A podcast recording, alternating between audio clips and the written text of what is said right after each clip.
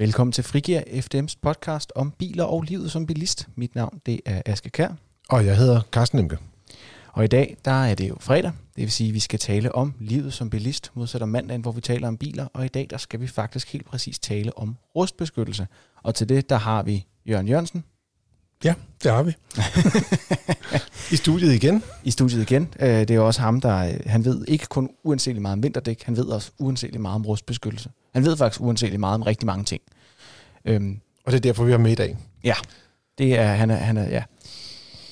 Øh, vi skal tale om, om rustbeskyttelse, som sagt. Vi skal både tale om, hvorfor man overhovedet skal rustbeskytte bilen. Øh, vi skal tale om, øh, hvor man skal få det gjort henne, og god og dårlig rustbeskyttelse. Og så skal vi til sidst tale om nogle af de overvejelser, man skal gøre sig som forbruger, og nogle af de faldgrupper, der kan ligge i at få, få rustbeskyttet sin bil. Men Jørgen, hvis vi tager den helt fra toppen, hvorfor skal jeg få min bil rustbeskyttet?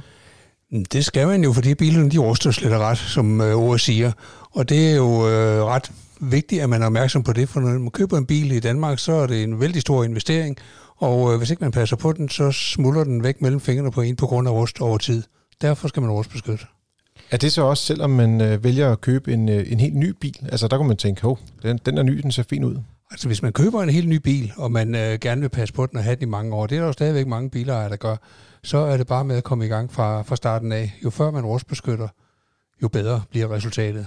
Og det, man også lige skal være opmærksom på, når man taler rust, det er jo, at Danmark ligger jo i et klimamæssigt område øh, med meget øh, luftfugtighed og typisk øh, en del saltning hen over vinteren, måske ikke lige den vinter indtil videre. Men det gør faktisk, at i forhold til vores lande nord og sydpå, så ruster bilerne meget mere i Danmark. Skal man også få det gjort, hvis man har en, øh, en, en, en meget gammel bil?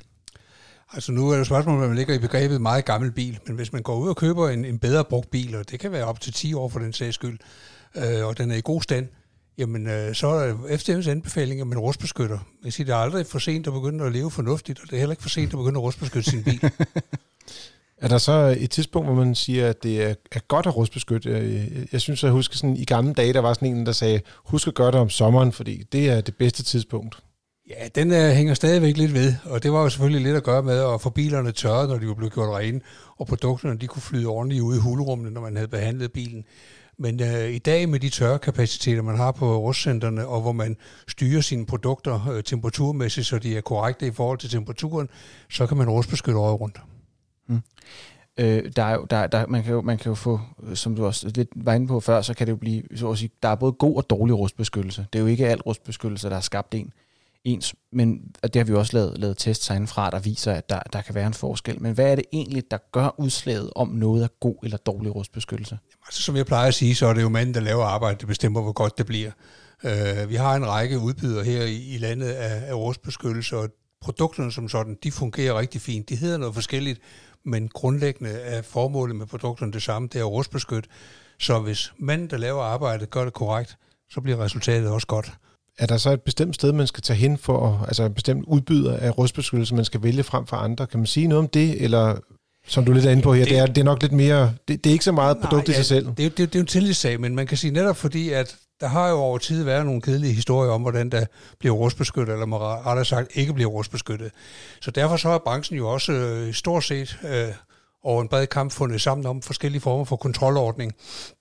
Det kan enten være hos øh, Teknologisk Institut, eller det kan være hos FDM, hvor man lader bilerne øh, kontrollere stikprøvevis for at se, at behandlingen i orden.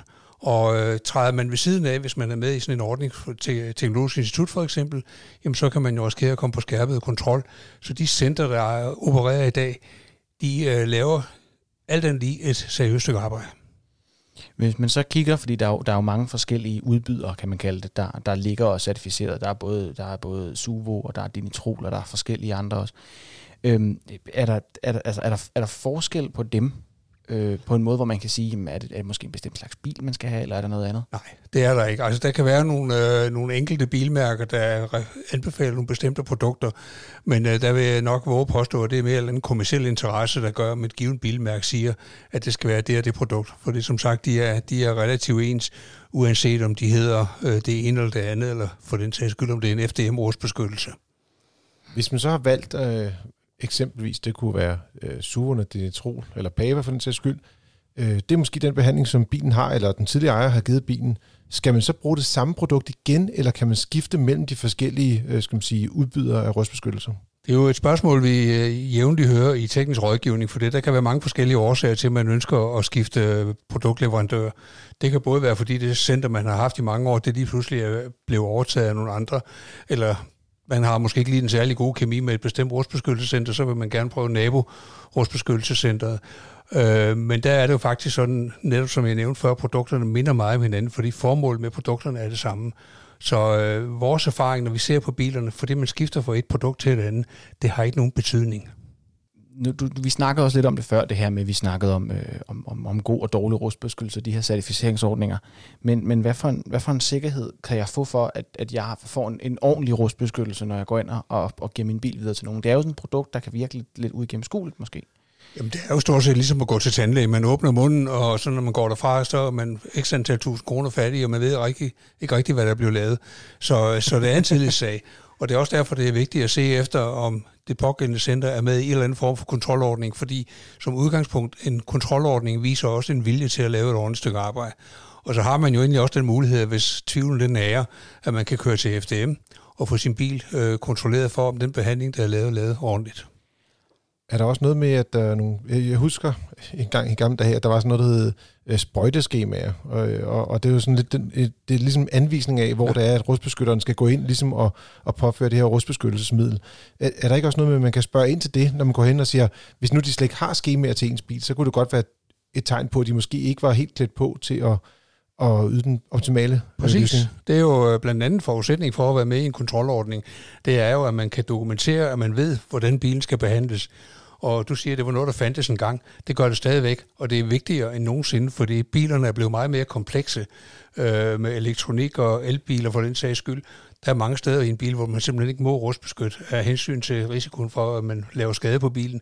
Så et sprøjteskema, som jo er et landkort over bilen, er rigtig vigtigt for, øh, for ham, der laver behandling, så han ikke laver skade på bilen. Og så minder det mig også en lille smule, jeg synes, jeg noget med øh, inderskærme og plastik, som skal pilles af. Det er jo noget af det, som tager meget tid, og et sted, hvor de kan sådan springe jo... lidt over, hvis de vil gøre det lidt for... Hvis de skal ja, spare lidt tid. Der kan man sige igen, de dårlige center, kan hvis, man sige. Hvis du er med i en kontrolordning, så er der jo en teknisk beskrivelse af, hvordan en korrekt behandling skal være. Og grund til, at rustbeskyttelse er dyrt, det er jo fordi, der er rigtig meget forberedelsestid, øh, når man skal rustbeskytte en bil. Øh, en undervogn i dag er jo klædt ind i inderskærm og bundplader osv., og, og det er jo derinde bagved, der ruster. Så hele undervognen, den skal afmonteres øh, for inderskærm og afdækninger, så man kan komme ind og behandle ind på stålet.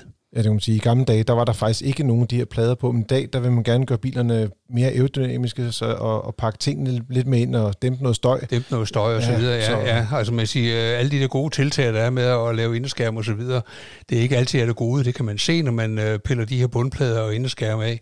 Jamen så øh, på en relativt ny bil, der blomster og rusten lystig inde bagved. Jeg kan, jeg kan se her, at øh, der er noget, der, når man går ind og kigger på hjemmesiden, så er der nogle gange noget, der hedder en, ligesom en, en rustgaranti, eller øh, i hvert fald en eller anden form for garantiordning forbundet med, at man får lavet den her rustbeskyttelse. Er det noget, vi anbefaler i FDM, at man altså, ligesom, øh, lever op til de her ah, det, det, garantier, eller hvad? Det er jo ikke for, at bilen ruster, tværtimod jo. Nu er vi jo sat i verden for, at det skal være øh, så billigt som muligt for at, at være bilister. Det vil sige, vores holdning den er, at en bil den skal rustbeskyttes, når den trænger. Og det kan der være mange grader af, alt afhængig af, hvordan man bruger sin bil. Øh, på de fleste biler, eller stort set alle biler i dag, jamen der er der jo nogle relativt lange rustgarantier i forvejen på 12 år eller mere. Og øh, der er vores vurdering, det giver ikke nogen mening at tegne en yderligere garanti hos en rustbeskytter, som man skal huske stadigvæk kun dækker mod rustangreb, eller rust, undskyld, gennem, rustgennemtagning, men ikke rustangreb. Så man kan risikere at lave en eller anden øh, dobbeltsikring af bilen, som ikke er nødvendig, og man forpligter sig jo til at komme gang på gang på gang hen og få sin bil rustbeskyttet, når man er med i en garantiordning. Og man kan jo sige, en 30-årig rustgaranti, som man jo kan støde på, hvem har sin bil i 30 år, det er der ingen, der har. Og det var de færreste. Det er de færreste, og det ja. vil sige, at når man når halvvejs, så har man brugt en rigtig masse penge på rustbeskyttelse, hvor det halve måske kunne have været gjort det. Hvad, nu, nu nævnte du det her med rustangreb og rustgennemtagning. Hvad er forskellen egentlig på de to? Jamen altså, man siger, rustangreb, det får du relativt hurtigt på en bil i kanter og samlinger osv. Det er svært at undgå, men det er så også derfor, man rustbeskytter. Men når man taler garantier i forhold til rust, det uanset om det er fra en rustbeskytter eller det er fra en bilproducent, så er det, at karosseripladen den skal være gennemtaget som udgangspunkt indefra, altså fra den side, hvor man har mulighed for at rustbeskytte. Så det meste af det rust, man ser på biler i garantimæssig sammenhæng, det må vi jo konstatere flere gange, at det er faktisk et rustangreb, og ikke en rustgennemtagning. Og det man måske også lige skal have med i den her sammenhæng, det er jo, at en bil den består af rigtig mange forskellige komponenter efterhånden. Øh, letmetalsprodukter, aluminiumsprodukter, som bliver samlet sammen med stål. Mm. Og det vil sige, at man har altså udover rustangreb og rusttæring, så har man også korrosion, typisk på øh, aluminiumsplader, steder hvor stål og aluminium møder hinanden. Så øh, fordi en bil er lavet mere eller mindre af aluminium, så sker der altså også en tæring på dem. Hjælper rustbeskyttelse også på det her øh, aluminiumskorrosion? Så? Det gør det, ja. Okay. Man kan også sige, at øh, i, i gamle, gamle dage, der var det sådan, at man siger, altså rustbeskyttelsen eller rustgarantien går efter det her med, at tæring skal komme inden fra selve metallet. Ja. At man i gamle dage faktisk havde meget dårlige øh, skal man sige, råmaterialer til at lave øh, metal til biler. Og det er jo ikke rigtigt tilfældet på samme måde i dag. Du netop, som du siger, det kommer, rusten kommer andre steder ja. fra i, i bilen. Altså langt det meste rust, som vi er i teknisk rådgivning er nødt til at gå ned og kigge på en gang mellem i 20 tilfælde, jamen det er noget overfladerust, som arbejder udefra og ind, og det vil ikke være omfattet af en garanti i ret mange tilfælde. Og det er, altså det er simpelthen, altså, og, og så gennemtænkt det simpelthen, hvis der er hul i. Der skal simpelthen, der skal slet ret være hul, ja, ja. Det er derfor også rigtig vigtigt, at man øh, løbende holder øje med sin bil og ser, hvad stand er den i. Fordi øh, mange gange så ser man noget rustangreb, der er så fremskrevet, så selv vi som teknikere umuligt kan svare på, hvornår starter det rust, udvendigt eller indvendigt. Det er altså svært at stå mm. og kigge på et hul og sige, hvordan er det opstået. Ja. Hvis der allerede er rustangreb på bilen, er løbet så kørt, eller er det stadigvæk en god idé at få den rustbeskyttet? Altså det er jo øh, det, er, hvor man en gang imellem lige skal overveje, hvor, hvor medtaget er den bil, man har, hvis det er en rigtig, rigtig gammel bil, øh, så kan der godt være nogle situationer, hvor man kan sige, nu giver det ikke ret meget mening med, med, med kunstig åndedræt længere. Men, men generelt set på en, en lidt nyere bil, hvor der er begyndt at komme lidt rust i kanter og samlinger, det vil stadigvæk ikke være for sent øh, at rustbeskytte, fordi man, man forhaler simpelthen processen. Og det man også skal være opmærksom på, når man rustbeskytter, det er også alle de mekaniske undervogn, eller komponenter i undervognen, mm. som også ruster. Men de hører ikke med til karosseriet i form af garanti og så videre. Så bærearm og støddæmperstårne og hvad der ellers er, bundkar og så videre, forbrug og bagbrug, de ruster jo også lystigt på biler. Og der gør man altså en stor forskel ved at få det rustbeskyttet, så holder det meget længere, man er billigere kørende på sigt. Ja, det er, og det er jo, altså sådan noget som forbrug og bagbrug, det er jo bærende dele. Et det er bærende dele, ja. Det er karosseriet jo også, men, men man kan sige netop de mekaniske komponenter, som for- og bagbrug, er mange gange faktisk slet ikke beskyttet med rust overhovedet. De har bare fået en gang hurtig transportlakering, og så ser man jo, at på en, en bil, der måske er en to-tre år gammel, der kan der være meget fremskrevet rust, som så lidt senere, nogle år senere, betyder hul. Hmm. Kan det, øhm, hvad, hvad, hvad koster det i grunden at få rustbeskyttet sådan en bil? Det er jo et område, hvor, øh, hvor der konkurreres rigtig meget øh, ude i branchen, og man skal passe på, at det ikke øh, bliver så billigt, så, så det bliver mistænkeligt. Altså hvis I, en, en god rustbeskyttelse, alt afhængig af leverandører og rabatordninger, hvad vi ellers kan, kan få øje på, øh, den starter jo typisk ved en 4-5.000 kroner og op efter. Og det er altså forberedelsestiden, adskillelse og rensning, der er det, der tager tid. Selve det at sprøjte bilen med rustbeskyttelsesprodukt, det er relativt hurtigt overstået, og så skal det hele samles igen. Så det er en lang proces, som desværre må retfærdiggøre prisen. Ja, og altså er det, øh, hvor, hvor tit skal man så have det gjort? Altså hvor meget vil det koste at have en bil sådan nogenlunde rustbeskyttet hen over en hel altså, levetid, du har den? Ja, altså et er levetid, noget andet er, hvor længe man har den. Det, det, det, det, det, det er jo to forskellige ting. Men, øh, men min erfaring den er, at de, de fleste biler øh, i almindelig drift kan typisk øh, klare sig med en rustbeskyttelse øh, hver tredje år. Nogle de øh, bruger ikke deres bil særlig meget. Øh, den er ikke særlig meget ude i vind og vejr. Mm. Der kan måske gå længere tid. Derfor kan det være en god idé at få bilen tjekket øh, undervejs. Øh, for eksempel hos FDM og sige, trænger den eller trænger den ikke. Øh, der er også mange rustbeskyttere, øh, der tilbyder at lave en kontrol. Man kan sige, det er lidt at sætte reven til at vogte gæs, øh, fordi de har selvfølgelig en interesse. Men sige, på sådan en nogenlunde normal livscyklus, så kan man nok holde sin bil rustbeskyttet for en 10-12.000 kroner. Skal man sige, hvis man går ind og kigger på økonomien i det, altså nu har du sagt 10-12.000 år en levetid, og det kommer an på igen, hvor længe man selv beholder bilen. Ikke? Det er klart. Men øh, er, er det altid, at det kan betale sig at få lavet en rustbeskyttelse? Eller altså, er der nogle, øh, nogle bilejere, som måske, hvor, det, hvor de siger, okay, øh, øh, altså privatleasingbiler for eksempel, eller øh, firmabiler, det, der, der er jo ikke rustbeskyttelse på dem i, i, i grove træk. Nej, det giver ikke nogen mening. Det er jo øh, i virkeligheden, kan man sige, et segment, der næsten, om man så må sige, bliver tabt på gulvet. Præcis. Øh, leasingbiler osv., fordi der er ikke nogen, der har interesse i at den. Og de forsvinder jo ikke mellem fingrene på folk øh, på en treårs leasingperiode. Øh, så, men, men jeg vil sige, det kan jo stadigvæk godt betale sig, selvom man køber en tre år gammel bil, der har været leaset, og få den rustbeskyttet, hvis anden ejer måske er den, der gerne vil have bilen en 5-6 år længere.